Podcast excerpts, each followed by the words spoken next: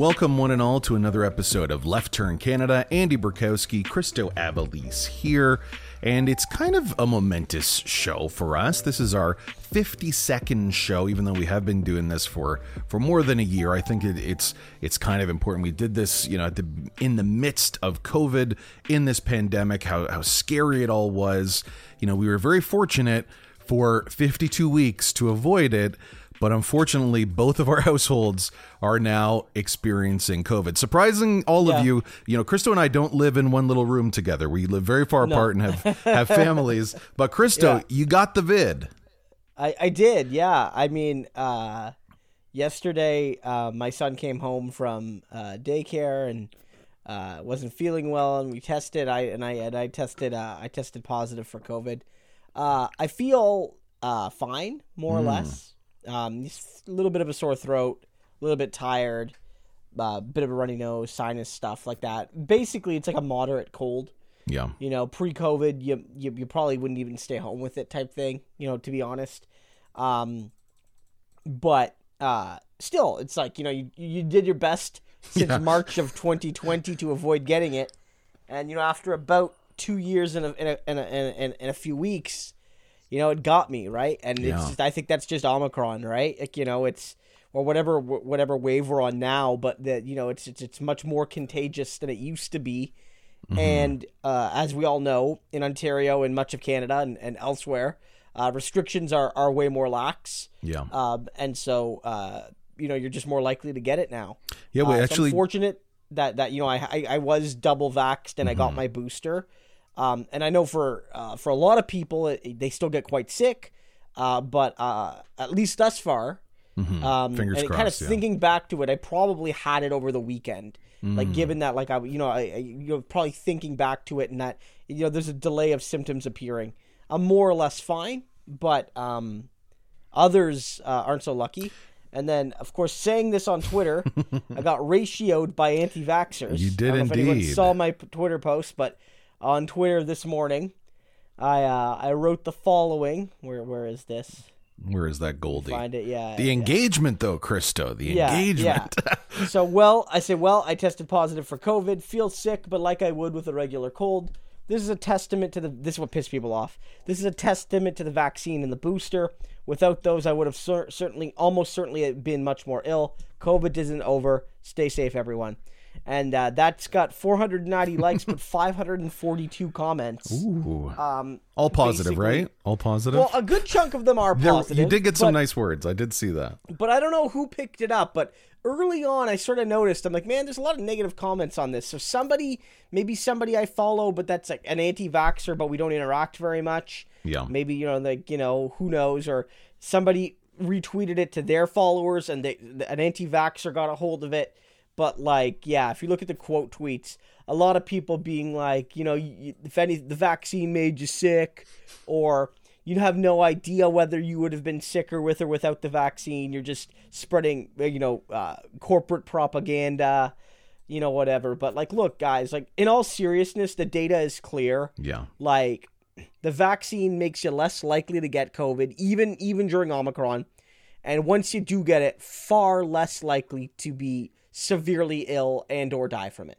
Like, it's Yeah. as simple as that. No, absolutely, and that's what's happening. value. That's what's happening in my house right now because I'm, I'm. Oh, there it is. Uh oh. See, we're far Yeah. apart. We're okay. Yeah, yeah, yeah. But uh, yeah. So my my partner Sky uh got it, and it still has it, and it has been really really rough. So we, we think about like what would it have happened if she wasn't vaxxed and boosted.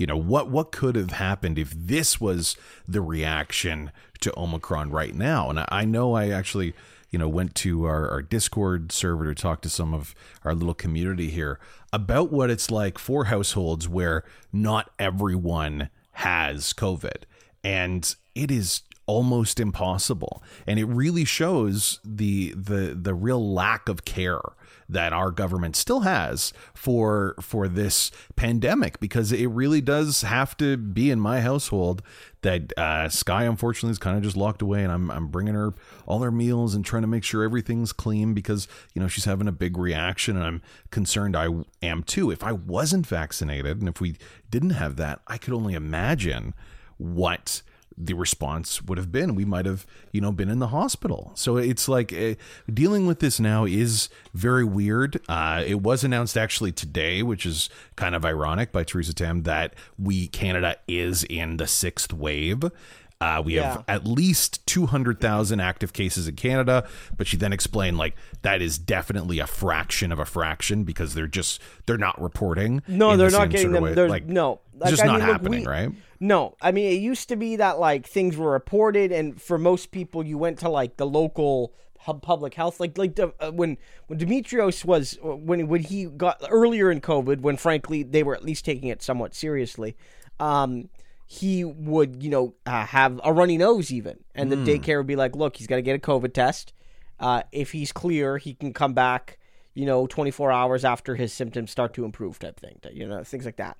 And so you'd have to go to the public health authority and get a test, right? Yeah. Uh, and then they would give you a result, and it would usually take, you know, t- you know, a day or two to get you the result, and like that's how you did it. Um, and all of that was centrally tracked, right? So. Yeah. I'm guessing most cases were being reported. Now you're right. It, there's just no way. Like schools in, in in some parts of the country, like they're not they're not they're not collecting data. Like I mean, we told our our, our childcare provider, we, we we sent them an email and we were like, hey, Demetrios obviously uh, won't be into daycare this week. He's tested positive for COVID. Um, and I'm, I, I don't know if they're tracking statistics though. I don't know if the daycare is keeping that internally. Um, I don't know if they're sending that to the province. If the daycare is just using that for their own kind of contract, uh, you know, contact tracing to keep the you know the individual children and and and uh, childcare workers uh, safe. But no, the the the provincial numbers are are are, are not accurate right now. Yeah, and even with that, there was an increase, uh, you know, according to this, eh, of almost 32% in the last uh, week from the week before. And that's Yeah. of the reported numbers. So we're very much in this wave. if you're just testing at home and Yeah. you're like, because if you test at home and you test positive, like you might call work, but if you work for like just some like place, they're not they're not reporting it to any central health authority. Yeah. So what's happening is you're testing positive for COVID, and if you're following the protocol, you're going to stay home for and you're and you're vac. I think it's five days basically, Yeah. five six days. So you're going to stay home for you know uh, five six days, and then you're going to go back to work right? And like you had COVID, and for most people, I guess, especially if you're if you're triple vaxxed and uh, quadruple coming up now, actually, but also, you know, you're just you're you're one of the people that didn't happen to get a severe case. No one's gonna know. Like like the system's not gonna know, right? It's designed that way now at this point, Yeah. too. Like, it's Well, not of as course if. it is, yeah. right? Of course it is, right? Like they, they, yeah, you pretend COVID's not real. So yeah, people that end up hospital, they're gonna test them, and they're gonna see that oh, somebody's in the hospital with COVID. Yeah. You're gonna get those cases, but you know, barring those kind of things, most cases are gonna go unreported now. So uh, as many COVID cases as like you see all these people, you're seeing all your friends and family being like, I have COVID now. Like I would be surprised if my COVID case uh, has been has been logged in Yeah. in any sort of system. Yeah, because there wouldn't be be, shocked. where would even even if you tried to do it, it would be very difficult for that to be part of these very important numbers because we use this information to mark waves and understand, you know, the the health response that is needed. And I can't help but think, and again, not a doctor, not at all, I can't help but think but the enforcement of ensuring we still have just a small cloth in front of our face via masks during this time might have helped a little bit. I really don't believe that that one last you know the the last pitfall that all these anti-vaxxers need to get rid of of these mask mandates is the thing that will you know save us. I really do believe that it would have had a big impact of making sure these numbers are less. And i know a lot of people myself included and so many others are still wearing their masks but we're in this right now and we're just not prepared for it. You know hopefully it is the situation of what christo's Well- dealing with but man it's just like Travel boy, travel boy, friggin', uh, you know, whatever his name is. Doctor Doctor Doctor Caribbean. yeah uh, Dr. Moore, uh, who's you know traveling during a sixth wave, um, he he basically said like "fuck the science" is what he said. Like there's literally a doctor, like literally a medical doctor, being like "fuck the science" because I don't know if any, everybody saw this. We're not gonna delve into it too much. Uh, but basically, he gets up there yesterday to the day before, whatever, and says, "Yeah, we're we're in a six. He confirmed it, I think, before. Oh, really? Theresa Tam did, right? I think he said like we're either we're approaching a six wave or we're in one. And I recommend that you wear masks indoors and you wear a good mask, which is to say, wear the N95s that people can't get or Yeah. uh, can't afford or both. Um, and then, um, you know, do all of that. Yeah. But we're not going to mandate masks again. Right? so he, he's admitting Man. like we're in like a wave or we're approaching a wave. COVID's definitely upticking. COVID's still around. It's still serious. Like he's not hiding any of that. He wasn't. Mm-hmm. But one of the things we can do that actually doesn't change a lot because even if we're going to be like purely cynical and like look the government doesn't want to ask businesses to shut down again or Yeah. reduce capacity again let's just take that as good faith and let's say like that's actually a fair decision right? Like let's just say mask mandates don't hurt anything right? Mm-hmm. like a restaurant having to close half its tables has a material effect i don't know if a mask does do you know what i mean like Yeah. Especially you're now pure- when there is such a dichotomy between the staff that have to work there for, you know, eight to 10 hours a day that are wearing masks because most of them do care about their safety or at least there's a culture there of wearing masks, but almost all the patrons aren't. Like you're just putting the workers directly at risk. Like it's just, I, I, we're get, reaching this time. I don't know if you're seeing it, but there really is this divide between the real working class that's serving everyone else that have to wear masks, but everyone else not, you know, opting in or out. And it's just disgusting when we're in this wave. Like, who is it hurting to just wear a little piece of fabric across your face at this point in time when we're over two years in? When you're comfortable with it, you know how it works. This isn't a different technology now. Culturally, I think we've consumed this. You know what I mean, Krista? Like we we now understand that we have to wear masks, and sometimes it's good, sometimes it's bad, but we know what it feels like. At this point, to be really fighting it is like beyond selfish it's just hateful. Like i just i just don't get it. Is it just politicians trying to feed their base when their base is insane? Because i i just don't understand who is pushing this. When it could really help people. Like we're in this wave now. How many times have we said this christo? Like i'm just i don't know man. I'm getting uh i'm getting a little tired of it.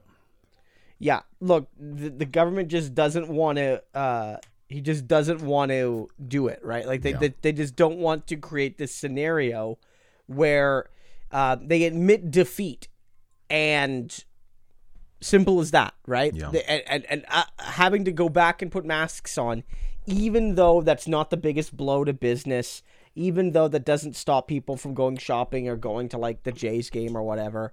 Um, it, it's like an admission of defeat.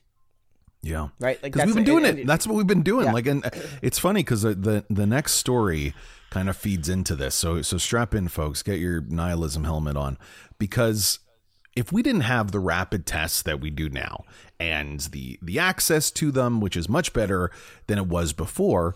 This idea of personal responsibility dealing with COVID just wouldn't work because people would literally have no idea if they were positive or not, if they were negative, what that means, and when they couldn't go back to work. I remember very early on, you couldn't get these tests. It was incredibly difficult to find them, but it was a requirement because the policies, at least in the Ontario government, were that of personal responsibility. That you needed to make sure you were okay after five days, you got a negative test, and then you came back to work and you had to wear a mask so that everyone was safe.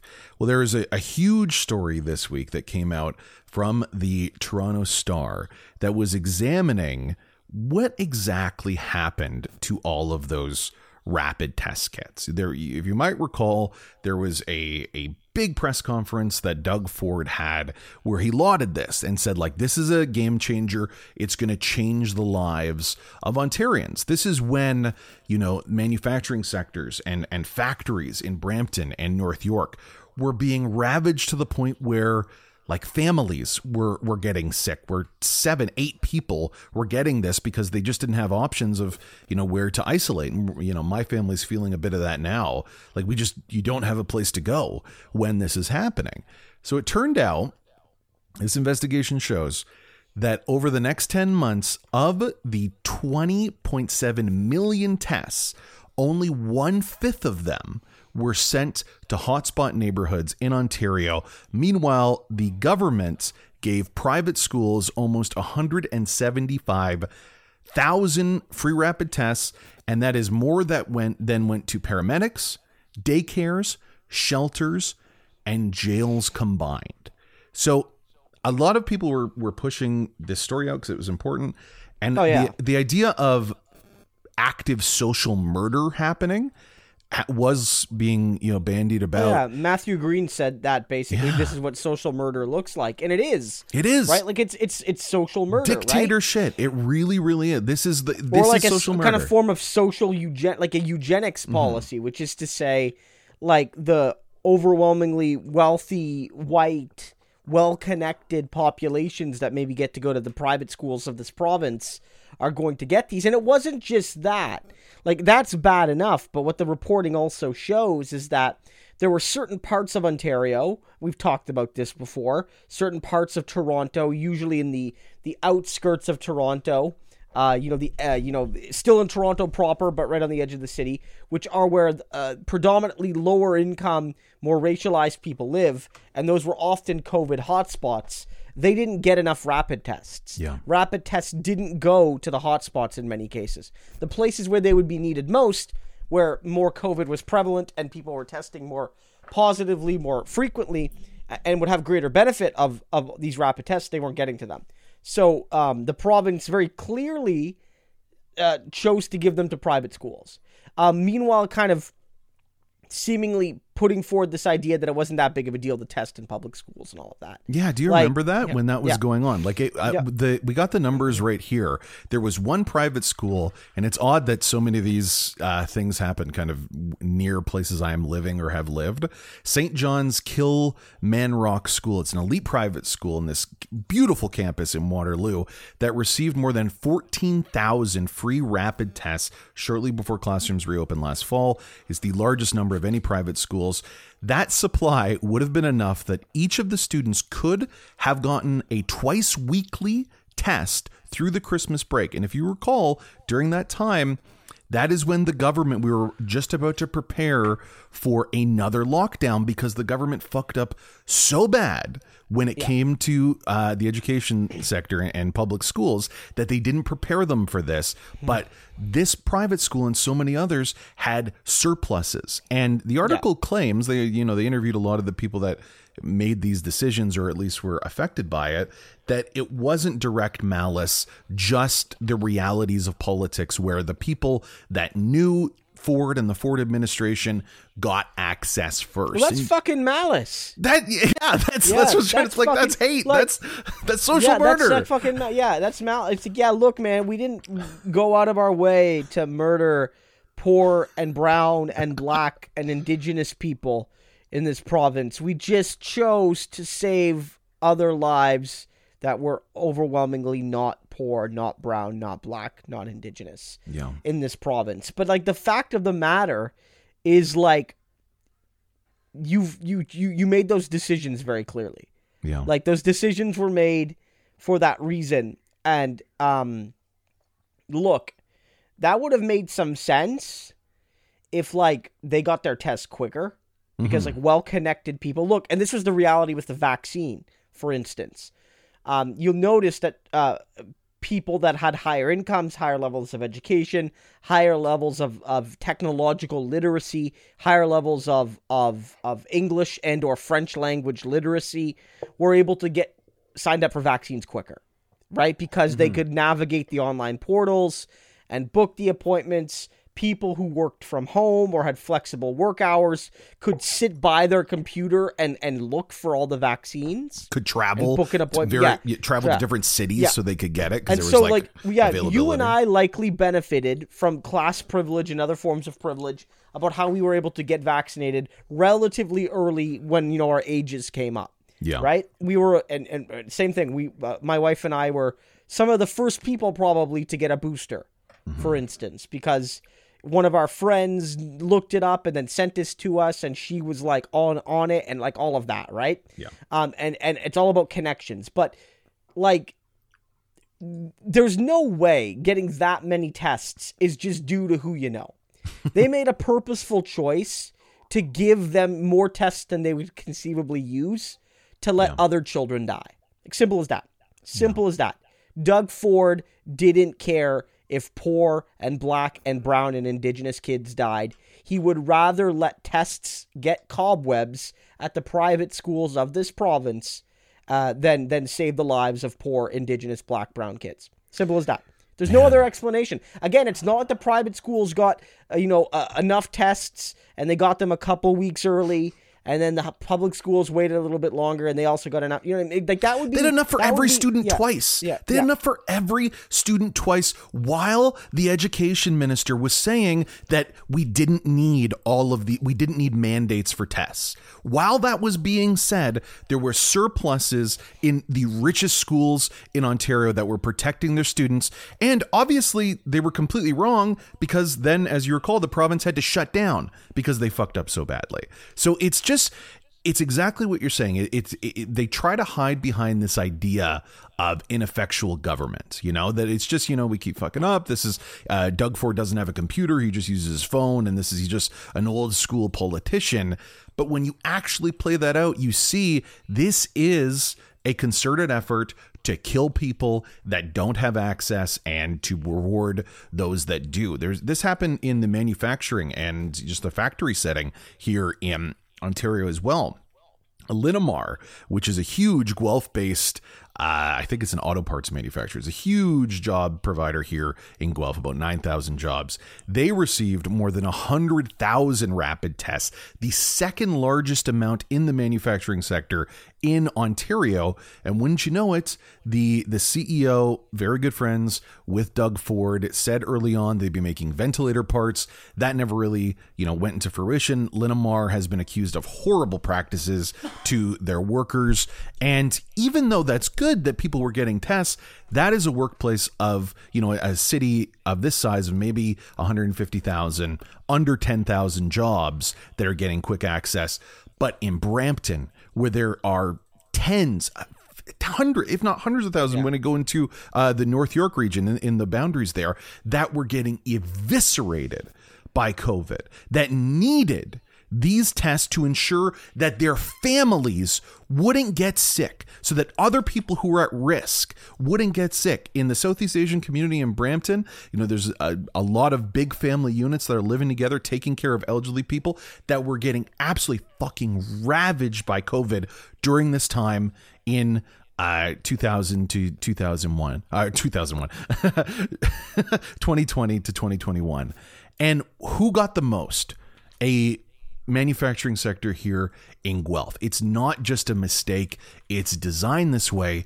And I just I want to understand when we have a premier that is furthering these these notions of death and destruction, how he can still sit, and I don't know what the numbers are right now, at the precipice of a possible majority here in Ontario. This is stuff that should levy charges. Like, this is not just, you know, politicians being politicians. It shows what happens when you have ultra conservatism in control of government when there are real crises.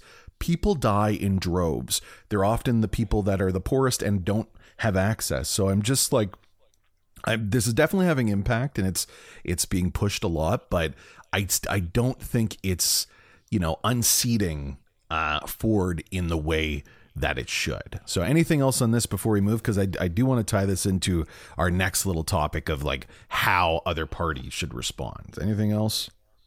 Uh, no, we can we can move on. Oh man, it's just it, it, it's so deeply upsetting because, like we said, it, it led to real death in, in places that you know, no place deserves it, but in places that really did not deserve it. As you recall as well, Ford blamed immigrants very early on as well. So let's let's not forget that. So my thought is with this story coming out, wouldn't it be great if we had a real angry just foaming at the mouth NDP leader that was pushing the notion that Ford should be charged for this criminally and, and that he is a social murderer. You did hear Matthew Green, like you said, tweeting that up. But what if we had that firebrand? And and you know, we uh, there's a, a great writer, David Moscrop, that tweeted this out this kind of idea better than I. He he put the notion of good afternoon, I am begging begging the left to deploy an ideological firebrand politician who can speak in plain terms to the anger, anxiety, fatigue and hopelessness so many people are feeling. And I know for myself and others that seems like a good idea. That that seems like what we need right now. But christo you have an encyclopedic knowledge of the ndp and, and what's happening in canadian politics. Uh, you had a really nice you know back and forth here on this. I'd, I'd love to explore a little more. Why do you think that maybe that isn't the best thing for this moment right now?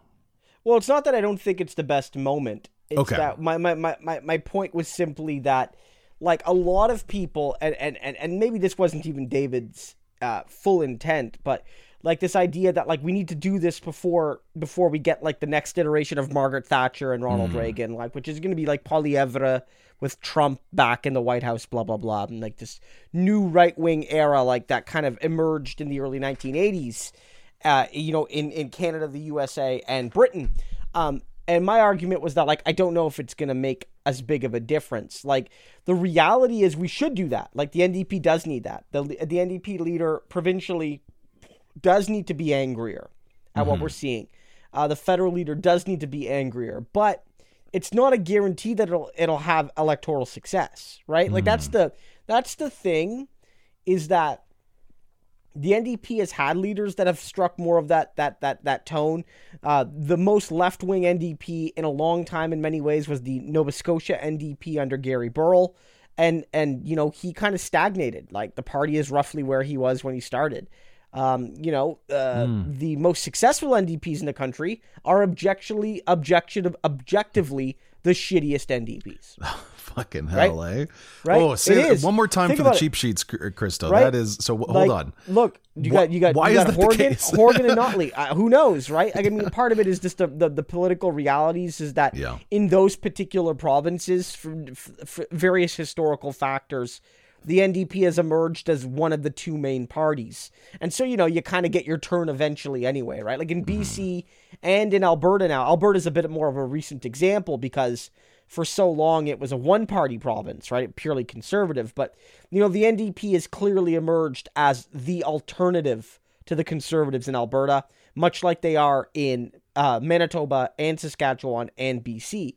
Um, and so part of that is just the reality of being a, a, a, a, a one of the two big parties in a in a either in a two party system or you know one of the two big parties in a multi party system where in the rest of Canada the NDP is is a third party most of the time right? In, in in Ontario and federally in the Maritimes what have you. They're not they're not a a, a, a, a one of the two big parties. But the I don't know. I mean if the argument is the NDP needs a populist firebrand ready to like call things out and be super pissed and angry, um, I don't know if that's gonna because like look, that's what we need. It's Yeah. objectively what we need. But here's one thing you're not allowed to say in politics. You're not allowed to say this. The voters can be wrong. Politicians aren't allowed to say that. voters can be wrong. You could give the Canadian population what they need, which is like a democratic socialist or uh, you know a left wing vision, pissed at capital, ready to tell those fuckers to fucking fuck themselves, and like all of that, and you're probably not going to get the votes. Odds are Singh could Singh could become that person. And, we, and look with with Singh, and I'm sure David would recognize this, and I think he alluded to this in one of his comments. Singh is a man of color. Like there there are there are, there are constraints upon which Yeah, certain he- he populations be would not be allowed. Yeah, would which would yeah would the, or, or or he can, but it would be very different. It would be Yeah. more fraught. Like there's all of these things, or or maybe we're wrong in assuming that, but I don't think. Uh, you know, there there are different ways different populations will be perceived in how they express anger based on race, Yeah. class, gender, things of those sorts. We saw right? him lauded when like the most racist people in the world would come up to him and say like you'd probably win if you didn't have a, a turban on, you know that, and he Yeah, yeah. was like nice and reasonable to those individuals when you know any other person in that position that that wasn't of color would be lauded for screaming and yelling at these racist Yeah. trolls. Like it's just it's clearly a different system for different people. Yeah, so, but like I just it, it- there's no one guarantee. Like, look, odds are what's going to happen, whether the like you know the NDP runs a left wing campaign or runs a a a centrist campaign is you're going to have Freeland or Poilievre win the next election. Oof. Right? Like that's Yeah. that's based on the realities of like first past the post. Now look, I still think we should run a left-wing campaign because that's what I believe in. Uh, and I do think there's value in that because I don't necessarily think we'll do significantly worse than we're doing right now. And by running a strident left-wing campaign, you change the, pol- the the discourse. So when I when I when I say that like simply being more left wing isn't just because everyone's like, if we just do it, Canadians are instantly all going to vote NDP. And I just don't think that's the case. I do Yeah. think that you could have a more energized base. I think that you could drive turnout. I think that you force the discourse leftward. I think that you challenge the fake populism of of of, of Poilievre when you offer like a genuine working class centric populism. All of that I agree with, uh, but I don't know if that changes the fundamental realities. Look, like there was some polling done. I don't know if they did it for the 2021 election, but they did it for the 2019 election, and the elections ended with very similar results, where they found that a majority of people voting for the Liberals and Conservatives were voting to stop the other party. Right? I don't know if then those voters even care what the NDP leader thinks, like in terms of their direct electoral strategy. Right? So I think that the NDP leader ha- like we have to try that because we haven't in a long, long time. Like the last few NDP leaders have been, you know, uh, you know, uh, respectability. Jack had an angry streak sometimes, but he wasn't known as an angry guy. Like the NDP federally hasn't tried like I'm gonna get pissed off and like be a curmudgeon type leader. Maybe Charlie Angus could be a guy like that. yeah. Maybe like maybe that's what Charlie Angus would have been like if he became NDP leader. Maybe that worked. Maybe it didn't. Who knows? Um, I could certainly see it having appeal, but I could certainly see some people being turned off by it too. Right? Yeah. Um, the fact of the matter is, um, we need to do that not not necessarily because of electoral strategy, but because I think it's the right thing to do. Yeah, and so I do you- think maybe you do agree yeah. that like Oh, the yeah, response to 100%. this, the response to like what the story we just said of social murder and the guarantee that certain classes of Oh people yeah, die, like one of Jack Layton's biggest mistakes ever. Like Jack Layton was far too centrist, but one of Jack Layton's biggest mistakes ever, and the fucking ghoul media praised him for it as he oh, died, was Oh, Jesus. when he said to Paul Martin, like your housing policies are going to kill people. God And then. Jack Layton apologized to him for that. I don't know if he did it under pressure or what have you, but he said like you know we have to separate the polit like the politics from the man, blah blah blah. And like that was seen as a moment where Jack Layton it showed his like his his compassion to understand that political disagreement need not get that heated. But like maybe it maybe he was maybe Layton was wrong there, and maybe we can say, and maybe with this more than housing policy, even frankly, like like Ford's policies are killing people, yeah, right? Ford's policies are killing people. Ford's policies are at least in part a manifestation of social murder. Uh, and and and yeah, we need someone to say that, but I there's wonder no if Horvath guarantee. would get there though. Like considering she wasn't, you know, clapping Yeah. Christine Elliott on the back when she was leaving, because she, of course, also in this investigation, you know, she was uh, cited as making a lot of these choices along with Doug Ford and the rest of his cadre. So she absolutely has responsibility in this Yeah. as well. And she was the one politician that was kind of like, all right, fuck you guys a little bit. Like clearly, no, she's not. I don't respect what she was doing, but I'm, you know, maybe she could get there, especially with the polling numbers that we see now. But I guess what you're you're suggesting is there's no guarantee that would do anything to move any seats, right? Yeah, like look, my my point is like we should do like we need to somebody who's going to be honest with the voters and to be honest with them is to be like like, you know, uh working class people and other marginalized people are dying right now. Um they're suffering right now. And if you're not angry, you're either a monster or you're not paying attention or a little bit of both, right? Like that's what we need to hear. So I agree with him 100%. I just like sometimes people will say like that's what we're going to need to stop Poilievre or or or all of these things. And I just don't know if that's the case. Like I don't know. Yeah. like we could conceivably do that and be worse off because like the the middle class respectable loving Canadians will be turned off by that rhetoric. I mean I don't know. Right now we're having the first debate right now of the Ontario election cycle. And it's a bit weird. It's it's focused on women's issues. And of course Uh, Premier Doug Ford did not show up.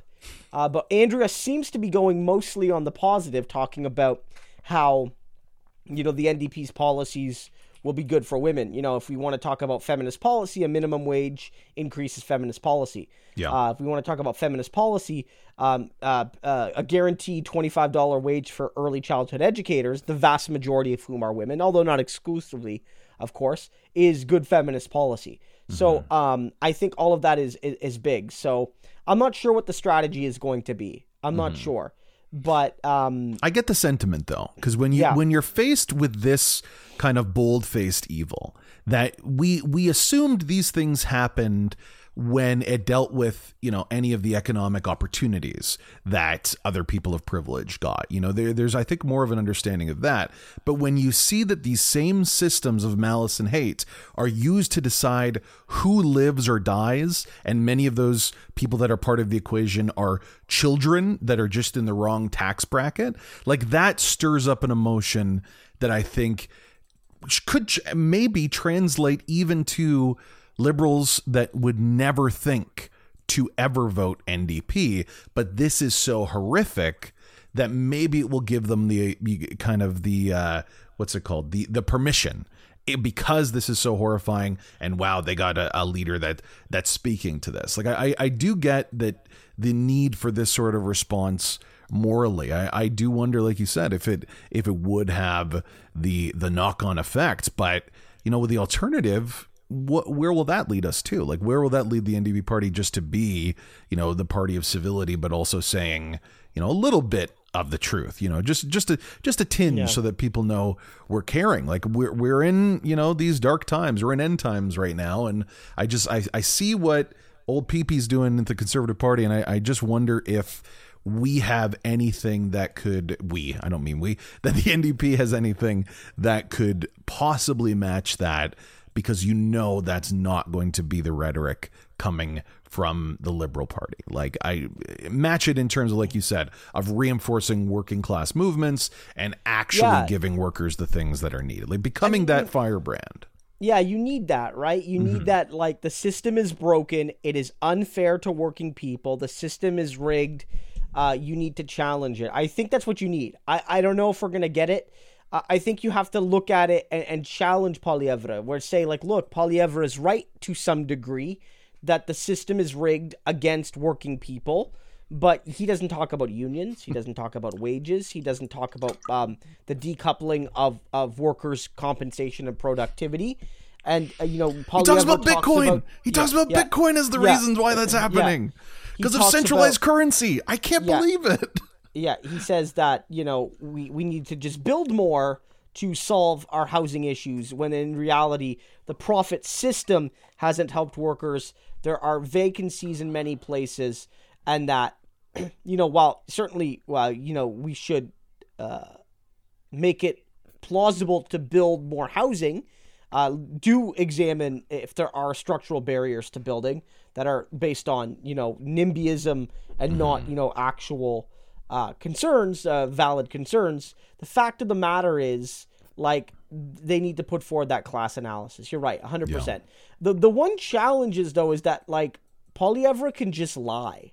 yeah that's a good point. He can just lie, right? He can is. He already lie. is. He already is. So there you go. So he Like, could just say like I'm gonna make it cheaper for you to have housing by giving like by making it easier for developers to build housing, which could in some cases maybe lower the price of some housing, but it's not a guarantee, right? But he's just like I'm just gonna give a bunch of money to capital, right? Like you know, or things like that. Like those those sorts of things are easy when the left wing response is much more difficult because you have to basically say like we got to build public housing we have to address uh, profiteering uh, and all of those sorts of things Yeah. which are are much more combative and probably more difficult to achieve um, but yeah, we definitely need we need Singh uh, and, and the various provincial NDP leaders to come out and say very clearly that the system is rigged against working people. The system is rigged. It's been rigged for a long time. Uh, there is no equality of opportunity in Canada so long as these barriers exist. He's which is sort of what Poly, which is what Poilievre is saying, Mm-hmm. even if it's disingenuous as fuck. And this is why I think a lot of people are worried because that's effectively what he's saying. He's not actually talking about minimum wage increases. He's not talking about anything like that. He is objectively going to make life worse for most working people. Mm-hmm. But he's saying it in the right way. Yeah, Right? he's, he's it's ironic because he's actually giving a lot of Canadians that would uh, kind of be upset at this notion, but he's making you feel seen, really, because he's Oh, yeah. speaking to your actual material circumstances, just completely bullshitting about the reasons for it and how it can be saved. You you talked about the fact that Singh needs to ride that line. Do you think he's getting close with it? Because I remember during COVID, you know, he was saying a lot of the right things about you know that the the rising tide doesn't lift all ships, and the d- different people are in different ships, and you know that was one anecdote. But I do feel like he is kind of pushing that a little bit more. It's just anytime we get to policy, there's always you know a smack of means testing and and you know Yeah. even some neoliberal I mean, he's done. There's there. been moments of it, right? There's Yeah. been moments of it. Like for instance, I remember during one, like either the last election or the one before it, he went to like the Canada, the Canadian Club, and basically told a bunch of rich people in the room that they should pay more taxes. Those sorts of things were really good to see. Um, you know, I, I definitely think that he needs to get out there and hammer that message, which is that you know, uh, housing isn't accessible. Um, you know, young people have a lack of opportunity, but he has to nail it very clearly on wealth inequality, on uh, a lack of, uh, of of strong unions, uh, poor labor laws, and things like that. Like he has to come out and basically say, and this is what I would say, and maybe he needs to call these names out directly. Um, you know, on the one hand, you have a liberal government who understands the problems but refuses to do anything about them. Hmm. Right? You know, they know what the solutions are and they refuse to implement the majority of them. And then on the other hand, you have someone like Pierre Poilievre who correctly says that, you know, working class Canadians are suffering and that there's a lack of opportunity, but whose only solution are to empower the people that for the last 40 years have crushed the working class under their boot. So Yeah. the the solution is we need a democratic socialist vision. We need to challenge, you know, the idea that housing is purely an investment vehicle. We need to uh, ensure that workers have better wages. We need to fight to make unions much more prevalent in this country. Uh, we need to tax the rich and the wealthy and well connected, not just on income, but on wealth, on property, on inheritance, on all of those sorts of things. If we want to deal with these issues, we need to realize that the rich have benefited from a rigged game and we can't start a new game with rigged rules type thing. So we need to like we Yeah. need to challenge them. Because again, Poilievre can say, Oh, it's we gotta build more and stuff and, and all of that, but like has he criticized the landlord? Has he criticized the landlord? No, he fucking Yeah, hasn't, right? Like you know what I mean? He hasn't criticized Hey, landlord. I gotta say the the direction you're going there, I, it does feel like, and of course, you know, we're not the people that that need to be convinced by this sort of rhetoric, but there does seem to be a little bit of gravitas to these sort of ideas. You know, we the think of what we've gone through in the last two years. We, it's never been more clear, I think, for Canadians that the system is rigged doesn't I, I- think even the people who would never imagine that benefit from this system in ways that others can't begin to think that are at the front of the line for everything that has to do with health and safety.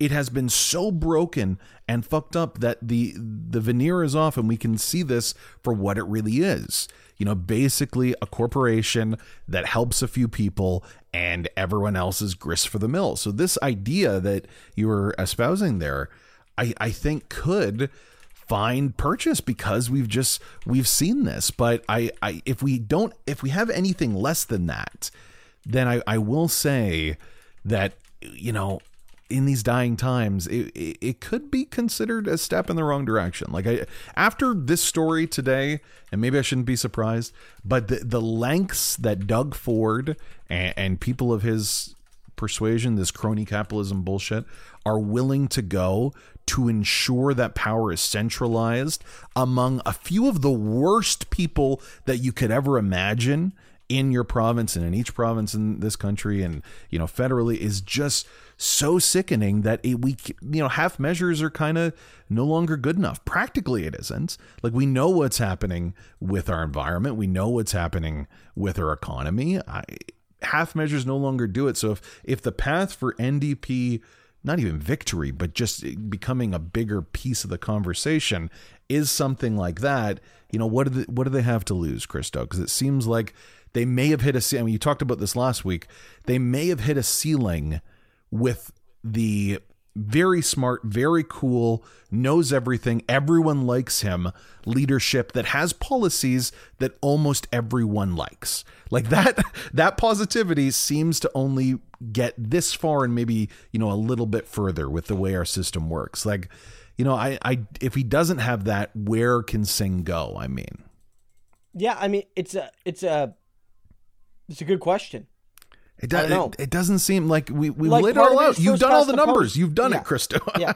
Like, p- part of it is the problems with first past the post. Um, part of it could have been that the NDP needed to do more on policy in the last election, that the policy book came out too late, uh, that it was too much focused on personality. Um, you know, I'm not sure. But you're right. If, if the policies are popular – um, and the leader is popular, and the party is at least reasonably popular, you know, it's it's one of those things where, to some degree, this will be an issue no matter what. Is that does the, the, the structural realities of first past the post mean people are unlikely to vote for you?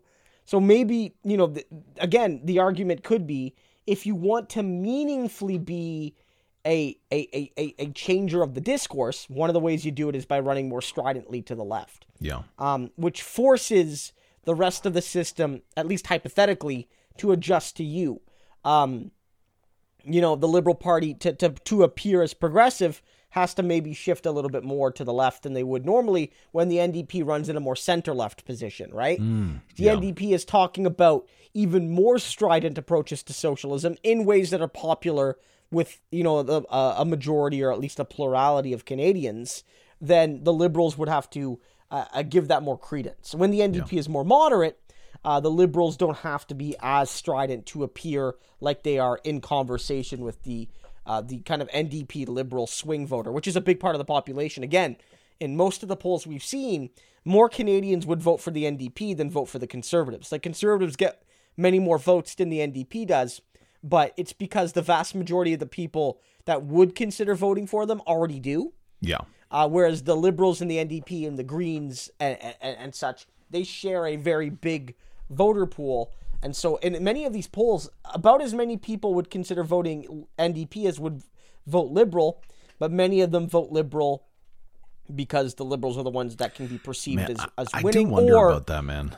Or I, or or could be perceived as you know, being competent, you know, they've already governed. Yeah. So, yeah. I do like wonder about that. Like, do you think that maybe there's not an unsizable portion of people that answer that question that way that just want to be seen like they would when really they're just like die in the wool neoliberal like ghouls and some like I, I do wonder because that's almost like a feature of a liberal voter is the idea that you know we're they're the most pragmatic and of course they would consider I, mean, I anything would just say that like there's a difference between like partisan liberals and partisan NDPers and like the voting basis that's true, yeah. of each of those parties. Um, uh, the fact of the matter is, um, if you pull on like the issues, there's often not a huge difference between liberals and NDPers. Mm, yeah, and even yeah. Greens. We talk about that. All, we issues. talk about yeah. that all the time. So, I mean, look, it could be that every liberal that are answering those polls are lying. It could be, but I doubt it. Right? Like, I doubt mm. like uh, uh, you're a regular liberal voter from you know uh, Halifax, and you're get you get uh, you know an abacus pulls you on some issues that you like. Um, they pull you on on policies. You have no reason to lie in that poll, right? Like you have yeah. no reason yeah. to lie you know, and so an, an NDP are taking the same questions that lives in Hamilton, uh, answers almost identically to you, right? And so, um, I think the the the, the reality is that uh, the the voting bases are not that different, and that explains why most non-partisan people, like people who you know aren't on Twitter talking politics all the time and you know are members of parties and go to riding association meetings and go to conventions and that's a very small portion of Canadians, right? Yeah. Um beyond those people, that's why so many of them are, are, are at least hypothetically willing to say I would vote NDP or I would vote liberal. And basically that's going to come down to electoral strategy. Um, you know, maybe you like a, a certain policy more, maybe you like your local guy or gal or you like the leader a little bit more or less or what have you. Yeah, Yeah. that's yeah, that's that's Man. the way it is. Yeah, the average liberal voter ain't ain't that different from the average NDP voter. They're not. There there are some differences sometimes. Um, on pretty much every issue, you'll see the NDP slightly to the left of the average liberal voter, but but they're they're they're, they're it's usually within the margin of error. Yeah. There you go. And let, Yeah. let's talk a little bit with we've got a bit of time left here of the results of that more strident moving to the middle uh, perhaps strategy that the federal NDP had employed by getting into that deal, that agreement with the uh, liberal government, the NDP and, and the liberal government, that they would ensure that the government stays in power if certain things were given and guaranteed. We got to see a budget. It came out just before our, our show came out last week, so it's a little old now, but it looks like, and you're going to have to tell me if I'm, I'm missing it, but it looks like in this 2022 budget, the dental requirements or hopes that were part of this agreement are going through and will help people. We talked about before, you know, this is a modest plan. It's definitely could be amped up, but this will definitely help people. You know, am I reading it correctly? Does this seem like it's it's moving in the right direction? Yeah, I mean,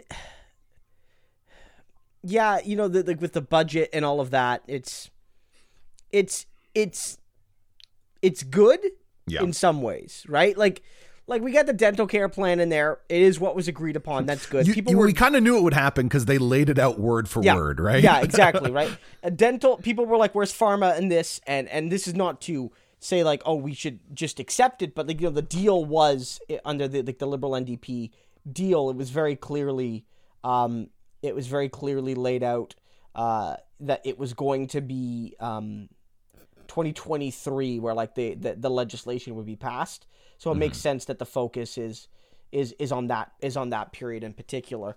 I think some of the criticism goes to the fact that there seems to be um you know not a, a, a big uh, increase in social spending that there's uh, this whole vaunted fact that the government revenues were higher than expected because of of of, of inflation and because of rising resource costs and things like that uh, revenues uh, all, all of that has has led to more money coming in than, than originally expected uh, expected so I definitely think that the left consensus is that in some ways this budget is among the best we've seen in a long, long time. Um, but it, it's it's it's not good enough, and it doesn't meet the challenges uh, that Canadians are facing, specifically around things like climate. Yeah. There's not nearly enough money here for climate. There's way too much money for the military. We don't need that. Yeah, Uh, the Jesus, housing, eh? the housing policies in this um, are are are totally count. Are, are some cases they're totally insufficient. Like a two year foreign housing buy ban, like buy ban. Uh, I don't think that'll have a, a, a major effect. Likely, people who want to really buy in Canada will just wait the two years and then just buy in, Mm-hmm. and you'll just see a surge in two years. And like this new, I think they have like a new kind of like saving, like a new kind of like tax free savings Yeah, account. th- they upped it to forty thousand instead of but I think it was like speci- twenty yeah. But there's like a specifically for there's a new one though Oh, a new one. specifically Oh. for um first time home buyers.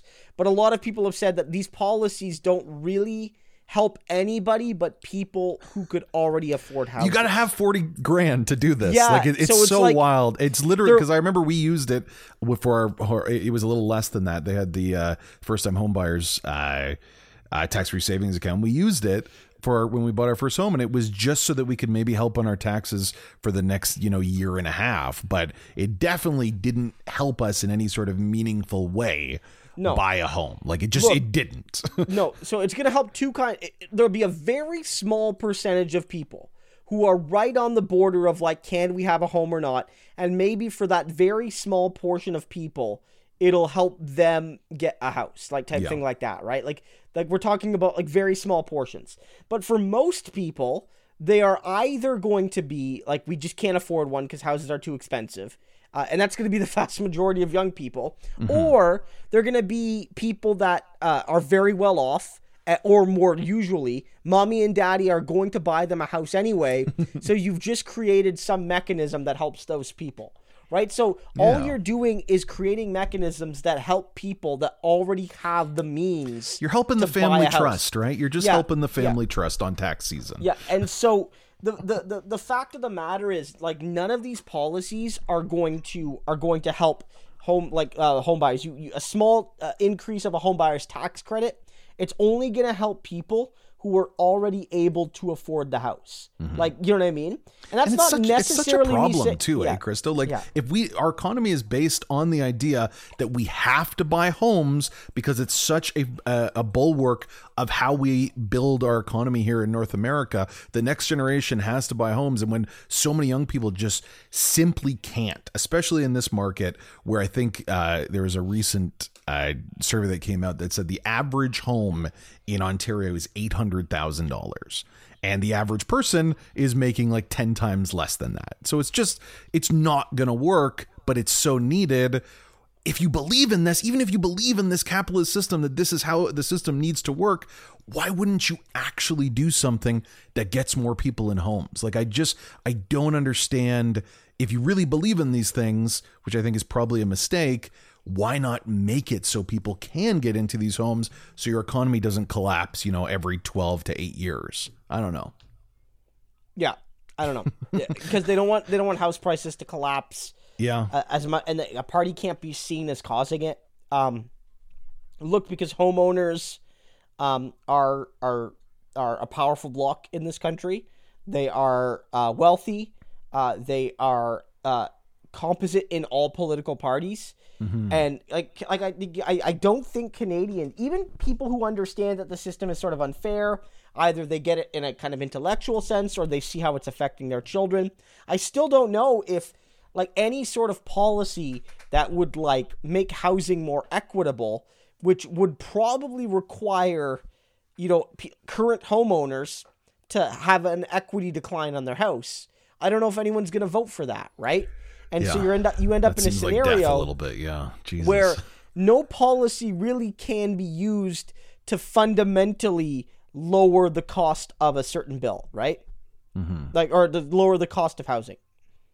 You know, Man, even though it's so required based on the system that you are putting your stock into, if you're saying this is what we need to keep going on, it is required that people get into homes. Or no, I, I believe it's required. Like I'm, I'm trying to understand exactly the, the shell game that you know the Canadian economy is based off of, but I don't think it's going to keep lasting the next five years if you know we have one person that owns 300,000 homes and needs to talk about it on CNN. You remember that? like it just Yeah. uh, it's just it's not going to work but we're we're tied our hands are tied again. It's basically the whole premise of the show today is that the system is so broken that it cannot even do the the evil things that are bad as effectively so it leads to even more evil things like it's just it's so busted and uh yeah beyond the the good things that you talked about in this budget you know do you, do you think that this is like a um that they broke any of the promises that were put forth in this agreement so far between the NDP and the Liberals. no, I don't think there's any broken Okay. part of this about about this deal. No, Okay. no. I, again, the the one kind of stark commitment really does seem to be, um, uh, that the dental care one. Now, of course, a lot of the things are vague in the deal, uh, and a lot of the things could still be broken. Uh, one factor as well is that like even if they keep the deal uh, locked in, um, you know, uh, a lot of the things are still not going to get or don't get us where we need to go. Like climate's a big one, right? So uh, there's yeah, there's nothing in this in in in this budget that breaks the terms of the deal. But again, the general consensus, if you read the Canadian Center for Policy Alternatives, or you read Broadbent Institute, or you read other uh, comments, that there there there there could have been so much more done on this, specifically around uh, poverty, uh, around disability, around climate, that just wasn't done in this in this bill. Um, excuse me, in this budget, and um, it's it's it's not that expansive of a budget, um, and maybe yeah. that's uh that's a sign that uh, the NDP should continue to put pressure not just on the terms of the agreement, but on on on broader discussions about getting a more progressive budget. Because this because this wasn't this wasn't as far as it could have gone, even though in some ways, like with dental care, uh, it it does have a chance to make some history. There we go. Alrighty, folks. I think that's. Actually, do you want to talk about Kenney meeting up with a ghoul from south of the border? Even for a, it's it's pretty wild, isn't it? This is definitely your wheelhouse here. Christo talking about American politics, but who is Jason Kenney taking around Alberta and, and talking about the need to get off of dictator oil and we need that good, delicious Alberta crude? Who's he moving well, he's around? Hanging out with our good pal Joe Manchin, one of the worst Democrats. It really is kind of kind of shows that you know Kenney really would align with uh, uh, you know uh, uh, Joe Manchin. Really, what they're doing, and you're seeing this from America and Canada that that they're trying to use this this moment in Russia and the and Ukraine to kind of say that you know uh, we need to uh, you know rely on North American uh, oil, uh, natural gas, other forms of fossil fuels, uh, because uh, if we don't, then we're going to be reliant on Russia. We're going to be reliant on all these other evil countries, quote unquote. Um, and it's just a, a very shameless attempt to take a you know what is a you know war crime in progress, which is what Russia is doing, and trying to seize on it to profit by uh, attacking uh, or, or, trying to promote the ethical oil. It's mm-hmm. basically mm-hmm. the ethical oil thing from, and know, kill the planet too. Ago. Like, don't yeah. forget that, and make sure that you yeah. know our planet's even more destroyed right now. Like, they're just any bad thing that happens. It's amazing how the worst people in your country will use it as an opportunity to do something bad as well. Like, we we just never seem to rise to the occasion to uh, you know change the system a little bit. But that's that's nice to know that the matrix isn't glitching out and everything's the way it should be. So, Christo, I hope you feel better. I hope our next show that you're you're all healthy and uh, yeah, be careful out there, folks, because you know it's it's going around and who knows how it'll hit you. Uh, stay safe, and we'll talk to you next week.